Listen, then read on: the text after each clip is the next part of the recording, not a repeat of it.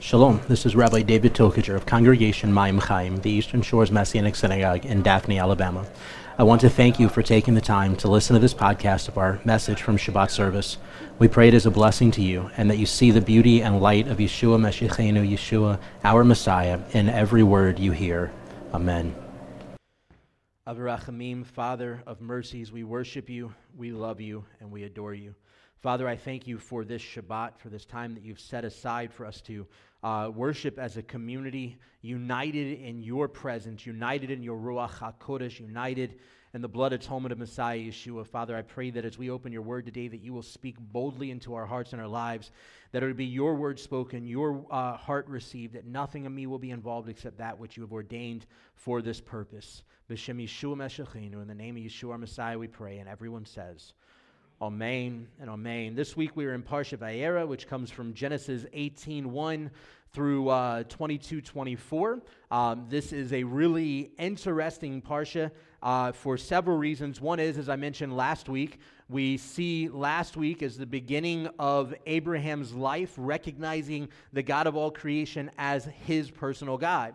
So every week when we say, uh, uh, Blessed are you, O Lord our God, uh, King of the universe, God, or, blessed are you, Lord our God, God of our fathers, God of Abraham, God of Isaac, and God of Jacob, we are now in the point in year in our Parsha cycle where we are able to witness him becoming the God of Abraham, the God of Isaac, and the God of Jacob. And in particular, last week we saw him become the God of Abraham. And In a couple of weeks, we'll see him become the God of, of Jacob. But we really don't see, in the same fashion as either of them, him become the God of, uh, of Isaac. But in this week's Parsha is when uh, that actually happens. At the end of the Parsha in Genesis 22, we read what's called the Akedat Yitzchak, or the binding of Isaac, the Akedah for short, the binding of Isaac. And in the binding of Isaac, most people look at this as, as a matter of fact, how many have looked at this story before and thought of Isaac as a little boy?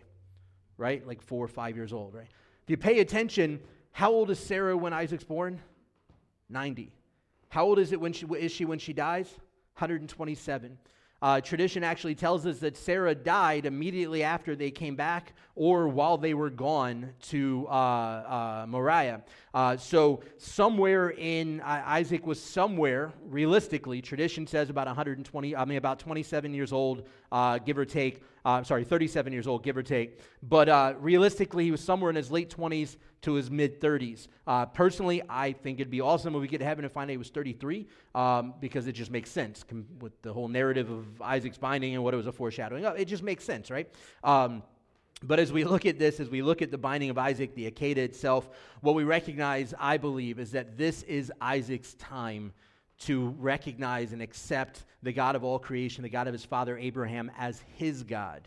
Uh, a lot of times we look at this, and because we're thinking of Isaac as a little boy, we're thinking of you know the mean dad who's listening to God, who says, "Go sacrifice your only son," and he takes him up and he ties him down and he holds a knife to his throat.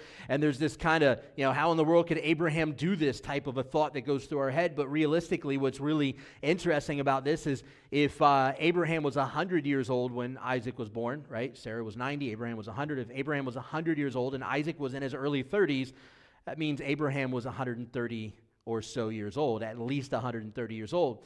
My dad is roughly uh, almost exactly 20 years older than I am. There's about a month off from being exactly 20 years, but he's, he's roughly 20 years older than me. And I can tell you with a 20 year gap, there is no chance on God's green earth my dad is tying me down to anything without a fight or without uh, me allowing it to happen.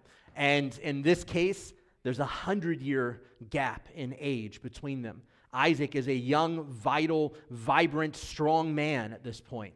And there's no way that Abraham's going to tie him down. We see as they're journeying up to the mountain, out, up to Mount Moriah, yet again another journey where the Lord says, I'm going to tell you where to go. You're just going to go. And so they're journeying along. They bring with them a couple of servants to help them carry the load. They've got the, the donkey carrying the wood. Uh, they've got fire. He's got a knife. And Isaac looks at his dad and says, Hey, Pops, I see we got the wood and we got the fire, but where is the sacrifice? And Abraham's response is, and I, I have no doubt in my mind at all that Isaac was getting at something, that Isaac had an understanding of what was about to go down and that Isaac was not just along for the ride, but he was complacent in the scenario. He was a part of what was happening. This wasn't Abraham's test, this was Isaac's test. Abraham's test had already happened. Remember last week, he says, and because he's believed, it's counted to him as righteousness. Abraham's test has already happened. This is Isaac's test, not Abraham. And so as we move forward, we realize he says, Pop, where's, I see we got the wood, we got the fire, where's the, the sacrifice, where's the lamb?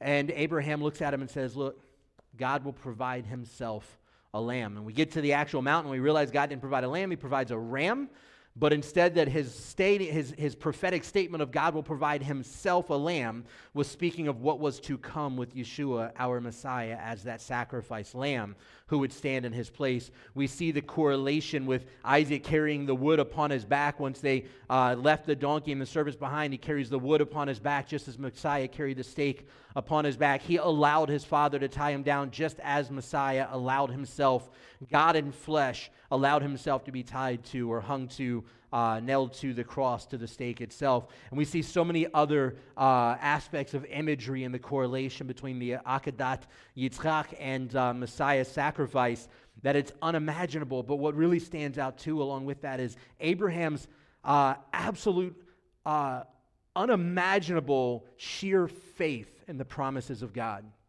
All right, so Abraham finally has got his kid that he's been waiting around for through Sarah for all this time, and now the Lord says, Sacrifice him. He tells his servants as they leave him at the base of the mountain, Look, me and the kid will come back to you, right?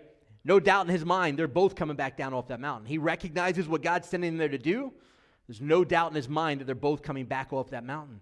No doubt at all. Whether God provided a substitutionary sacrifice, which he literally did in the person of Messiah, or God resurrects Isaac from the dead, God is going to make sure both of them come back down from that mountain. He has no clue how, he just knows undoubtedly that it's going to happen. And he's got sheer and total faith in this.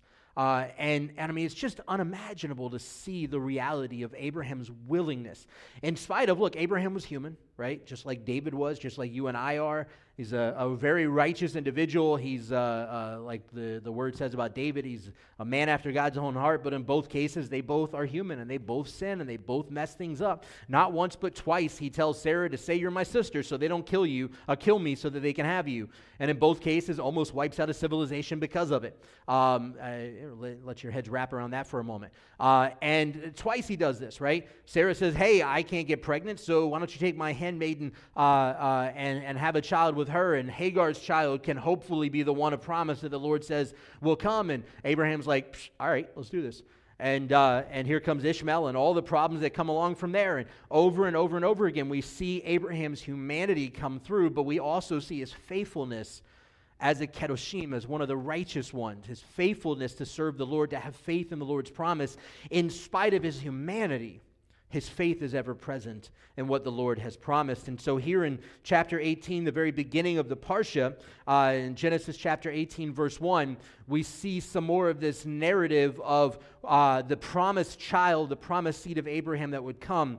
Verse 1 says Then Adonai appeared to him, to Abraham, at Mamre's large trees, while he was sitting in the entrance of his tent during the heat of the day. When he lifted up his eyes to see, suddenly three men were standing right by him. When he saw them, he ran from the entrance of his tent uh, to meet them and bowed down to the ground. Then he said, My Lord, if now I have found favor in your eyes, please do not pass by your servant. Please let a little water be brought so you can wash your feet and make yourselves comfortable under the tree. And let me bring a bit of bread so that you can refresh yourselves and you can pass on since you have passed by your servant. Then uh, they said, Do just as you have said. And then we see the whole narrative of the bread being made and him killing an ox and providing a feast fit for an army, not just a morsel of bread and some water, but a whole lot more. And uh, verse 9, we pick up, it says, Then they said to him, Where is your wife Sarah?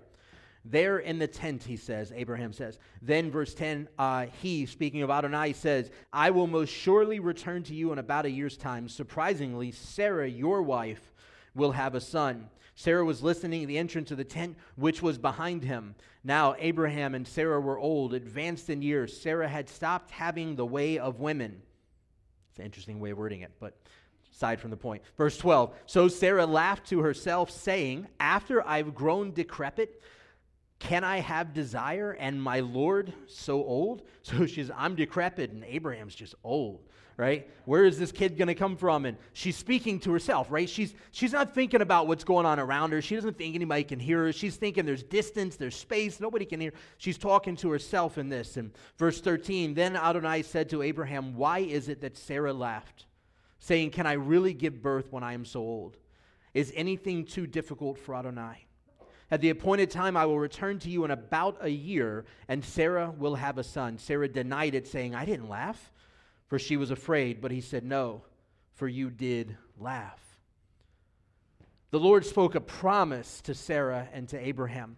The Lord spoke a promise to Abraham years before this and saying, Through you, I will uh, not only multiply your generations, but I will bless the entire world through your seed. And he makes it a point after Ishmael is born to say, not the child through Hagar, but one through Sarah. And here, yet again, is a reminder of God's promise, of God's uh, covenant, of God's uh, uh, uh prophecy spoken over Abraham and Sarah's life. And he says, In about a year's time, I will come back here to you, and Sarah will have had a child. And Sarah, sitting back, laughs. How could they? There's no possible way. God clearly doesn't know what he's talking about. This is ridiculous. There's no way. I'm decrepit. I'm old. Abraham's even older. There's no way this could happen. And the Lord hears. Now, how many of us in, in, the room, in all honesty, how many of us listening to this message can, in all honesty, kind of picture ourselves in this scenario? I'm pretty certain that most of us at this moment can think about this exact scenario in our lives but with different circumstances. It may not have been a kid. Uh, God never promised me I was going to give birth to a kid, um, so that one doesn't really work for me. But there's a lot of promises in my life that the Lord has spoken, a lot of prophecy that has been spoken over me, that has been spoken over our congregation, and undoubtedly over each and every one of you as well. Promises that the Lord has spoken into your life, that He has breathed a desire into your life for.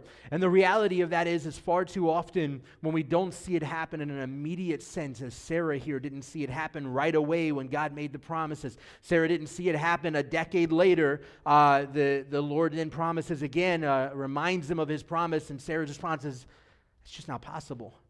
There's no way. God, you haven't done it yet. Uh, it's not going to happen now.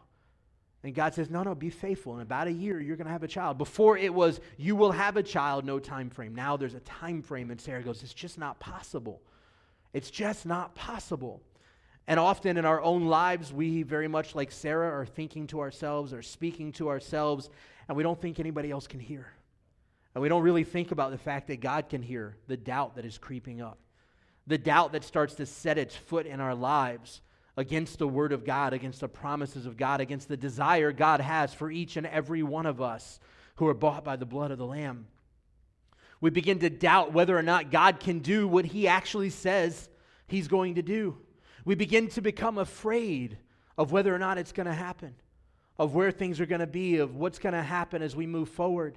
Our congregation uh, has been here for seven years, and we've seen tremendous growth, and we've seen increase, and we've seen spiritual growth and blessing in each and every person in our community. And there are days where we go, dude, this is stupid awesome. Like, I can't wrap my head around how much God has done. And then there are days that we sit back and go, why does it feel like we're nothing that God said is going to happen is going on? Danielle and I tried for four years to have kids. We believed wholeheartedly that the Lord had put a calling on our heart to be parents. And we tried for four years to have kids, and it was uh, one issue after another after another that it wasn't happening. The doctors told Danielle that she would never get pregnant on her own naturally, and she was very unlikely she would ever get pregnant uh, through medical help through, through medical assistance. She went to, the, to one of the world's foremost uh, fertility specialists and dealing with the particular condition that she's lived with. And this doctor said, it's just not going to happen. It's not possible. And we went, well, great. That was our last hope. Uh, you know, we, the Lord put this desire, this, this yearning on our heart for children, to raise children. And, and here it is falling at our feet and everything's collapsing around us. And, and it broke us in a, in a lot of ways. And I remember having conversations with a buddy of mine as we were driving to synagogue, right? We're on our way to synagogue that I'm a part of the, the, the rabbinic team at. Uh, and we're heading there. And I'm on the phone with my buddy. And we've got friends of ours from our school that are riding along with us. And I'm talking to him saying, look, I'm really struggling right now because I, I really feel like this is something God put on our heart. This is something that God has told us is going to happen. And here it is falling down around our feet, and it's very evident this is never going to happen. And I'm really struggling with trusting God right now. I'm really struggling with having faith in God at all Because if he's told me this and it's not happening, how can I trust in anything else? And we continue to push through and we continue to battle. And look, that doesn't mean that it wasn't tough times after that, but we continue to push through no matter what. And lo and behold, just a little while later, within six months of that very conversation, we had a, our first child. We had Eliana in our arms. Uh, actually, was uh, Eliana. Danielle was pregnant with Eliana, but she was on her way, and, uh, and, I mean, totally natural. No help from fertility specialists. Absolutely, 100% uh, miraculous. Uh, she is our miracle child. And then uh, 22 months later, out popped Natanel, who was our surprise child. You know, Eliana was the miracle child, Natanel was a surprise child. Um, and, uh, and, and that was an even greater joy to see him. But here we are now, uh, a decade later from that, over a decade now. Eliana's almost 10, over a decade later from this, this moment of not just emotional and mental, uh, uh, I mean, all, no other way to word it, but breakdown from this, this moment where I, at least for a split moment, had completely gave up hope and faith in God's promise in our life. And here we are over a decade later with two beautiful children who are growing, who are passionate, who are loving, who are caring, who are joyous, who every day have a yearning to learn more about their faith. I get some of the craziest questions about the Bible from Eliana and Natanel. Questions that I'm going, I don't, I don't know. I, I, I didn't think about that. Like Eliana, Eliana says uh, a couple weeks ago says something along the lines of, um, "Hey, Dad, if if God created everything, why did God create evil if He knew it was going to ruin everything?" And I had to go, "All right, how do I word this to a nine-year-old?" Um, uh, so God didn't. Uh, the, God didn't create evil. Evil kind of uh, came about and went through this whole diatribe. And then a few days later, she goes, "Okay, I got another question, Dad." I said, "What's that?" She goes, uh, "If God knew that Adam and Eve were going to sin and eat the fruit that He said don't eat anyways, why did He even put it in the garden?" And I went, "Well, crap, I don't know. Why did that's a, that's a I'm perplexed over this. Now I'm pondering why in the world did God even put it there? But then we had this whole cool conversation about God giving us choice and free will and how God desires for us to want to love Him and to follow Him and obey Him, not for us to be uh, robots about it. And as I read this narrative of, of Abraham and Sarah in this back and forth, as we see Abraham who's just like gung ho uh, about faith and trusting in God's promise, and Sarah's like wavering because you know she doesn't see it happening. She doesn't know what's supposed to happen next. She doesn't know how to really wholeheartedly align herself with the will of God. And I look at this and I can see myself in this scenario, and in some regards, I can see it playing out in our lives. And then we go to chapter 21, verse 1, and it says, Then Adonai visited Sarah just as he had said. And Adonai did for Sarah just as he had spoken. So Sarah became pregnant and gave birth to a son for Abraham in his old age at the appointed time that God had told him. Abraham named his son, who was born to him, whom Sarah bore for him, Isaac. Then Abraham circumcised Isaac, his eight day old son, just as God had commanded him. Abraham was a 100 years old when Isaac, his son, was born to him. So Sarah said, God made, me, made laughter for me. Everyone who has tears will laugh with me. She also said, Who would have said to Abraham, Sarah has nursed children, for I have given birth to a son in his old age. Sarah laughed when the Lord said, In about a year's time, I'm going to come back and you're going to have a child. She just laughed at it. God, there's no possible way. It's ridiculous. Come on. Uh, whatever mound of sand you got your head stuck in, Lord, just pull it out because it's just not going to happen. It's impossible. And here, a year later, at the appointed time, is a son in her arms. A son that was born of her own womb, a son that is made of both her and, Abra- uh, her and Abraham together.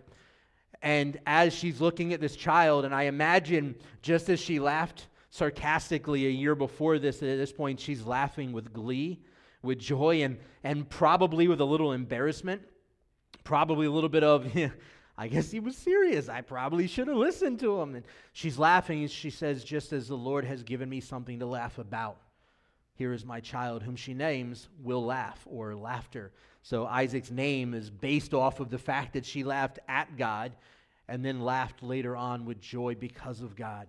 And I want you to understand something as we look at this week's Parsha is that we serve a God who, uh, who speaks to us in tangible ways, whether it's through his word or through the inclination of his spirit or, or through an audible voice that comes forth or, or whatever it may be. He speaks to us in tangible ways. And when he makes a promise, when he makes a, uh, a, a, a prophecy over our lives, if it is truly of God, it will always come true. His word does not come back void. And listen, I can tell you from experience, and I hope you don't mind, but I'm just going to kind of talk with you. All right? I can tell you from experience that doubting the promise of God gets us nowhere. Doubting the promise of God gets us nowhere. See, God's word is true, it is faithful, it reigns true and supreme no matter what. And when we're looking at a promise of God, the reality is, is what is truly greater? What is truly more uh, uh, real? What is truly more adamant? The promise of God or the fear and doubt in our lives? See, the promise of God is going to come to reality.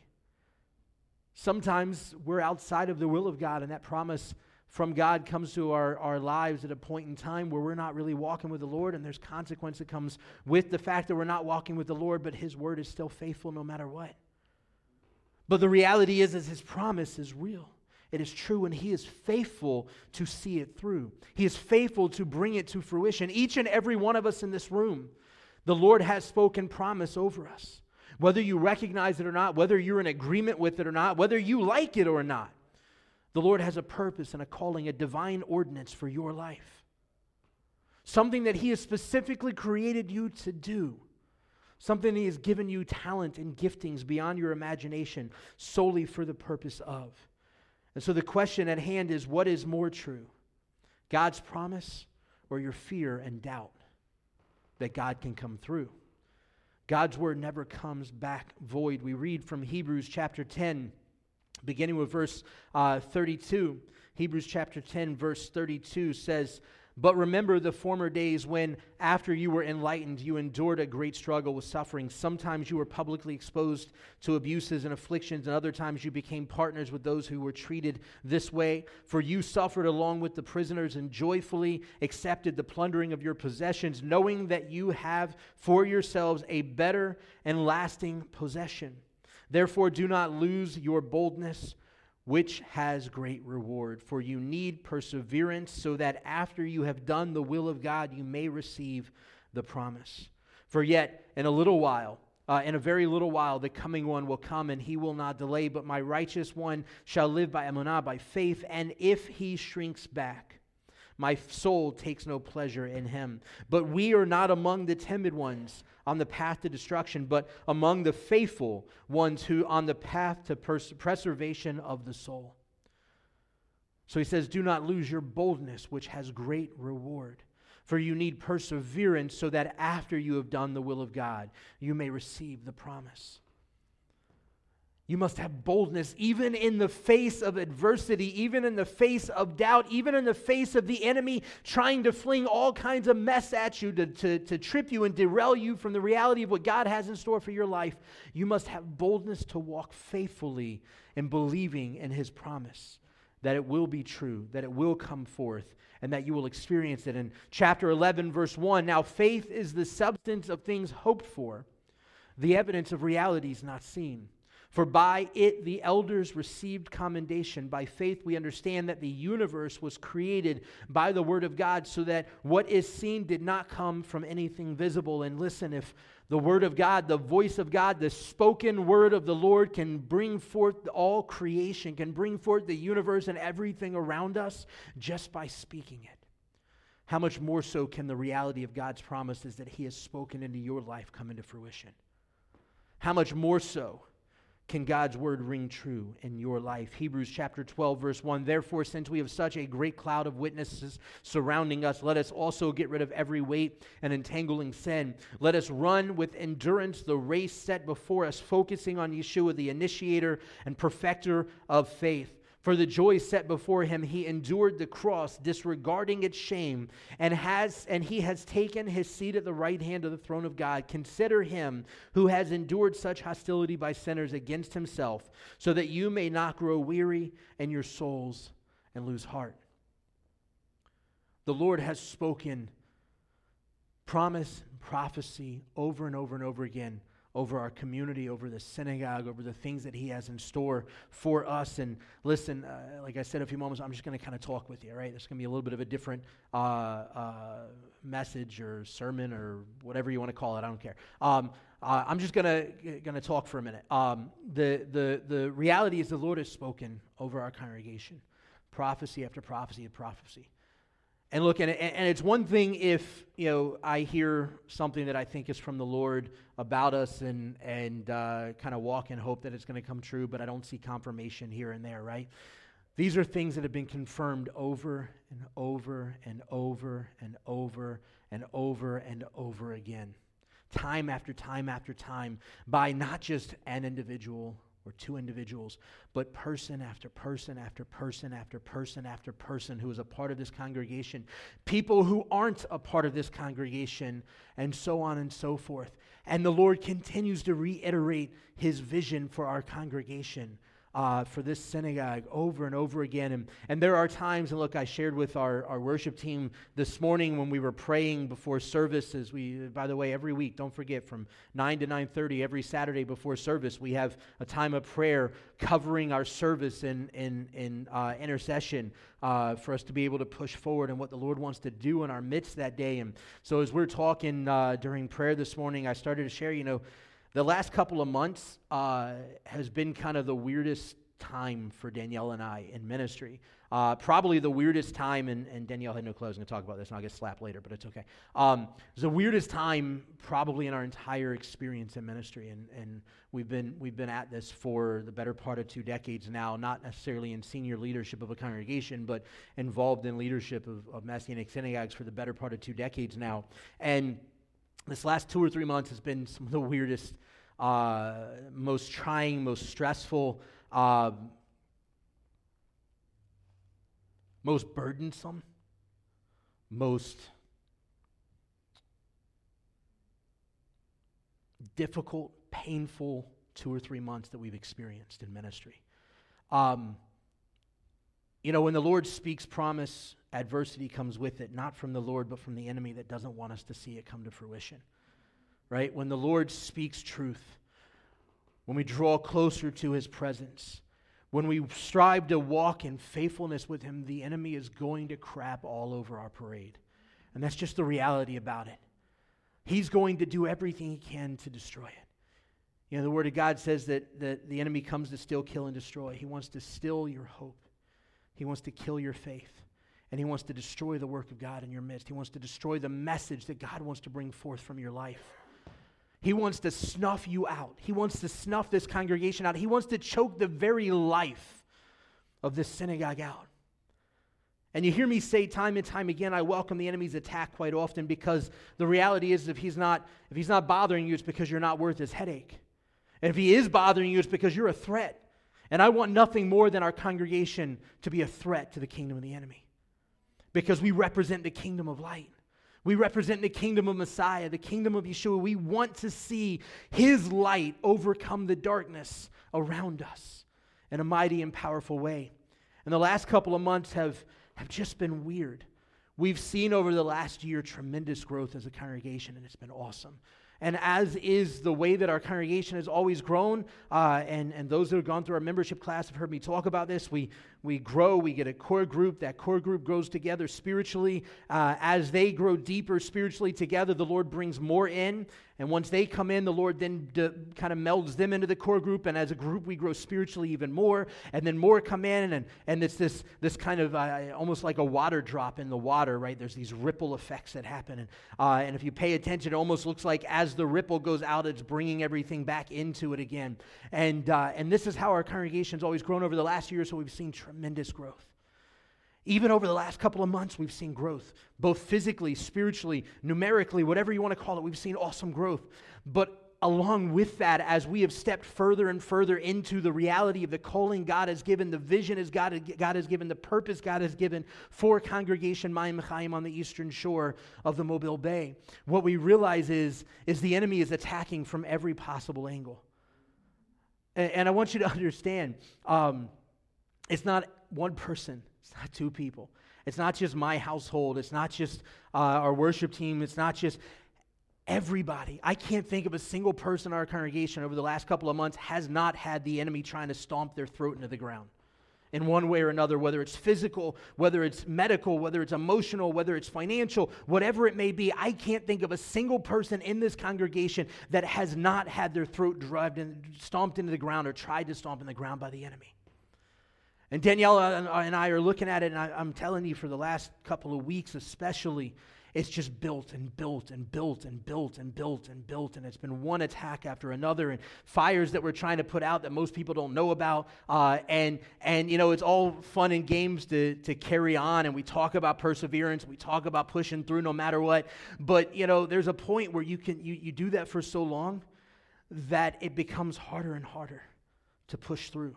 And that wall seems to get thicker and thicker and thicker as you continue. And as we're looking around us and, and we're seeing what the Lord is doing, we begin to, to, to recognize that the Lord's moving in a mighty and powerful way. And all these things that are happening are on the peripheral, all these things that are happening in our life and, and to your lives and to, to people connected to you that's affecting things, all of this stuff that's going on, it's because the enemy hates us. And as Yeshua says, the enemy doesn't hate us because of us, he hates us because of who is in us. He hates us because of what we, what we represent. He hates us because of what we're here to do. And you know, we've talked about how the Lord has, has spoken this idea of this rain that's about to come out, this outpouring that's going to happen, this downpour that's going to happen on the body of Messiah in these last days. And, and I believe wholeheartedly He has spoken it over our community. Uh, and, and look, it's, I don't, I don't understand. All right? I don't, I don't, I don't try to figure out how God works and what He's going to do. I just want to trust in Him. You know what I mean? The Lord says He's going to do something. I just want to trust it. He is my Abba. He is my daddy, and I want to trust what He has to say. And there have been so many things that have occurred over the past couple of months uh, uh, that have just, in all honesty, driven Danielle and I into the ground in a lot of ways. Uh, and, and, it's funny, too, because uh, usually after the high holy days, we like disappear for a couple of days. Uh, you know, we, we try to go uh, out of town or, or just somewhere to, to get away, take our camper out or whatever. Um, and this is the first year that we haven't been able to do that. Uh, that we just haven't gotten the opportunity to just vanish for a couple of days, right? And, and it's, it's needed sometimes to get away and to just unwind and, uh, and, and to recoup and to, to, to be rejuvenated uh, and, and, what have you. And this is the first year that we haven't been able to do that. And it's interesting looking at the correlation of that and how things have gone over the past couple of months. And don't get me wrong, like the Lord has been moving in a mighty and powerful way in our midst, and it's been awesome. And it's been exciting to see what's going on. But at the same time, we can feel the battle. And so many believers are afraid to admit that there's a spiritual battle right? There is something going on. There is war happening in the spiritual realms that is beyond our imagination. All right? And, and like we said earlier, when the, you know, the shooting in, in Pittsburgh, at the synagogue in Pittsburgh, um, uh, I was messaged by a couple of people this morning about it, saying, hey, you know, just we, we need to make sure we're on alert. Not that it's going to happen here, but just this is proof we need to be on alert and, and, and so on and, and be vigilant. And, and I, said, uh, I said, yeah, absolutely, we got to be vigilant. But I said, you know what? Let them bring it. I mean, I don't want to see that happen here, but let him bring it. You know why? Because our defender is mighty. And he is great and he's powerful and he's awesome and he loves us. And the reality is is if the enemy attacks, it's because you're a threat. All right? And when we read these words here in Hebrews and they remind us of what the Lord has done for our father Abraham and our father Isaac and our father Jacob and what the Lord has done through Melech David and Elijah and Elisha and, uh, and, and, and uh, through Jeremiah and Isaiah and, and so many others, that when all reality was going on, like they're following the will of the Lord, they're doing what God said, but you can see that around them the world is collapsing at their feet and they're struggling like, could you imagine being Jeremiah told to lie on your side for however long, just kind of hanging out there and waiting for, dude, that would be horrible. It'd be miserable. I'd be like, you know, seriously, what are you doing here, God? I'd kind of probably have a little bit worse attitude than Sarah had when God said you're going to have a kid in a year. Uh, I'd be a little farther off than that. Um, you know, it's, there's just so much that we see happening, but the reality is we have to persevere. We have to push on. We have to push through. Because the only way we're going to see breakthrough in the spiritual is if we trust in the Lord's promise day in and day out, in spite of the pain and the anguish, in spite of what's happening around us, in spite of the enemy's attack. We have to, more so now than ever before, constantly uphold each other in prayer. You see these prayer requests rolling on the realm day in and day out. We have to hold each other up in prayer. We have to support each other, defend each other, stand in the gap for each other. We have to make sure that as a community we remain united. United in the power of the blood of the Lamb, united in the Ruach HaKodesh, united in the Spirit of God. Because look, here's the truth the enemy's greatest tool, and you've heard me say this before, the enemy's greatest tool is division. He brought division between uh, uh, Abraham and Sarah, and that's where we get Hagar. He brought division between uh, Elijah and, I mean, between uh, um, Esau and, and uh, Jacob, and that's where we get the, the Edomites. He brought division between Abraham and Lot, and that's where we get the Moabites and the Ammonites. He brought division over and over and over again throughout Israel, and this is where we get the northern kingdom and the southern kingdom and everything that ensued from there. And he brought division in the body of Messiah. And this is where we get thousands upon thousands of denominations and theological ideas and arguments that arise. But you know who's greater than division? The Lord. He's greater than division. And He's defending you and me day in and day out in the spiritual realm. And He's fighting for us over and over again. The only reason why division exists in the body of Messiah is because we have allowed it. The only reason division can exist in this congregation is if we allow it. But if we're willing to come together, united in the power of the promise of the Lord, united in the power of the Spirit of the Lord, united in the power of the blood of the Lamb, we can be unstoppable. That doesn't mean we won't have attacks from the enemy. That doesn't mean there won't be downtimes where we're just beaten to the core. But what it does mean is we can trust that when we're beaten down, there's somebody holding us up. When we can no longer hold our arms in the air, Aaron and is standing there holding them up. And the battle continues. And the battle continues until we are able to stand up again on our own. And then we, in turn, hold up others' arms as they're going through it. Look, don't, don't get me wrong we must be perseverant.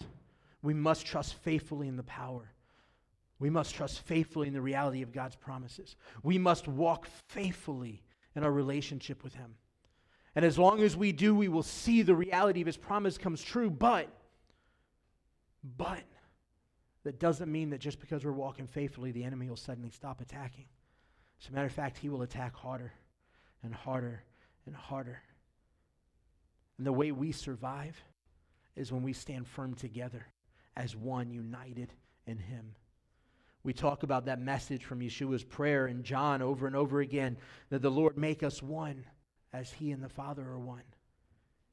Yeshua says that the world will know who sent us by our unity with Him and with each other. Are we united? Is the body of Messiah united? We're not. We're fragmented. If we're honest, we are fragmented in the body of Messiah. But my yearning, my heart's desire, my cry to the Lord day in and day out is for our congregation to continue to be united, to continue to be melded together in such a powerful way in the Spirit of the Lord that we will never once laugh in anger at the promise of the Lord, as Sarah did but instead we will laugh in rejoicing in the fulfillment of God's promise each and every time. I believe the Lord has something tremendous in store for this congregation and for each and every one of us. I believe He has something tremendous in store for the body of Messiah in these days that we find ourselves living in, which I do believe are the end of days. We have a lot happening in the world around us as things progress. A lot more is going to go on. And it's going to become that much easier to throw in the, the, the, the towel. Look, and there's been times in the last couple of months that Danielle and I talked and sat around and went, you know, it'd be a lot easier if we just threw in the towel, if we just walked away. And it would be, it'd be a heck of a lot easier. No doubt about it. No doubt about it. But we love you guys. We love you more than we could ever, ever express. And we could never turn our back on what the Lord is doing here. We can never turn our back on what the Lord wants to do through each and every one of you. We can never turn our back on the way that the Lord has moved in this community and the way that He has moved upon the community around us through us. We can never turn our back on what the Lord wants to do here. And every day we become stronger and stronger in our role as a congregation and what the Lord has planned. Every day our worship gets more united. Every day our prayer lives get more united. Every day our study of the word gets more united. Every day our ministry to the outside world gets more united. And I desire nothing more than for each and every one of us to experience the reality of what it feels like when we allow the Spirit of God to be that thread and needle that seamlessly brings us together. So that when the enemy does attack, it's more like a game of Red, Ro- uh, Red Rover, Red Rover than it is a game of, of, of uh, Jenga. That as the enemy attacks, our arms are unbroken. The grip just gets tighter and he continues to ricochet off. Rather than every time the enemy attacks, he hits one of the weak blocks, the whole tower drops over. Guys, the reality of what God can and wants to do through each of us and through this congregation far surpasses anything we could ever imagine. And in spite of how tormentuous the last few months have been, and look, every time we every time we get a message from one of you guys asking for prayer, our immediate thought is, really another one that's being attacked another one that's getting torn to shreds. And we fall on our face. When we send you a message back and say we're praying, we aren't joking, people. And I pray that each and every one of you are exactly the same way when those messages come across the realm. Because these attacks are going to keep coming. And I don't know about you, but I'm not willing to walk away and watch things go down in flames. I want to see the might and power of God move. I want to see lives transformed. I want to see people changed because of the presence of the Spirit of the God of Abraham, Isaac, and Jacob in this place. I want to see lives come to know salvation because of the light of Messiah here. It was prophesied that we were going to be a lighthouse in this community, that people could find their way in. Our name, Maim Chaim, is waters of life because the Lord told us in this area everybody knows how to get to the water. People live on it, play on it, work on it. But the Lord's placed us here to show people how to get to the waters of life that will never run dry. And I think it's more important now than ever before that as a community and as individuals in this community, that we are continually taking not just sips, but dives into that water of life. That we recognize the reality that His Maim Chaim, his waters of life, will quench our thirst. But we must stay in it continually, consistently, nonstop, so that we don't get thirsty again. So that we can continue to have something to pour out on those around us. Danielle and I love you guys. You know, this month is, uh, is what's called Clergy Appreciation Month, Pastor Appreciation Month, whatever you want to call it. Uh, and, uh, and I know that in congregations all over the country, there are uh, all sorts of things happening throughout this month showing appreciation to the leadership of the congregation. And uh, I just want to let you guys know that we appreciate you. We love you guys. Each and every one of you are a part of our lives. I tell people, and, and, and some of you have heard me make that statement before, that I expect for each and every one of you to be more dedicated to this congregation than me because I have nothing to be dedicated here for if it's not for you. If you're not here, I've got nothing to do. And I want you to know that you have our dedication. Some days may be hard for us. Some days may be tough. Some days you may walk in here on a Saturday and see a grimace on our face because we're in pain or whatever else. But we love you guys. We're here for you.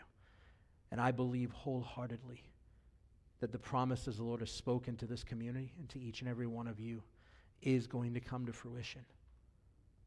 And I think it's time that we buckle our seatbelts and enjoy the ride. Recognize that sometimes this is more like a ride of bumper cars than the Autobahn. But the Lord is in control.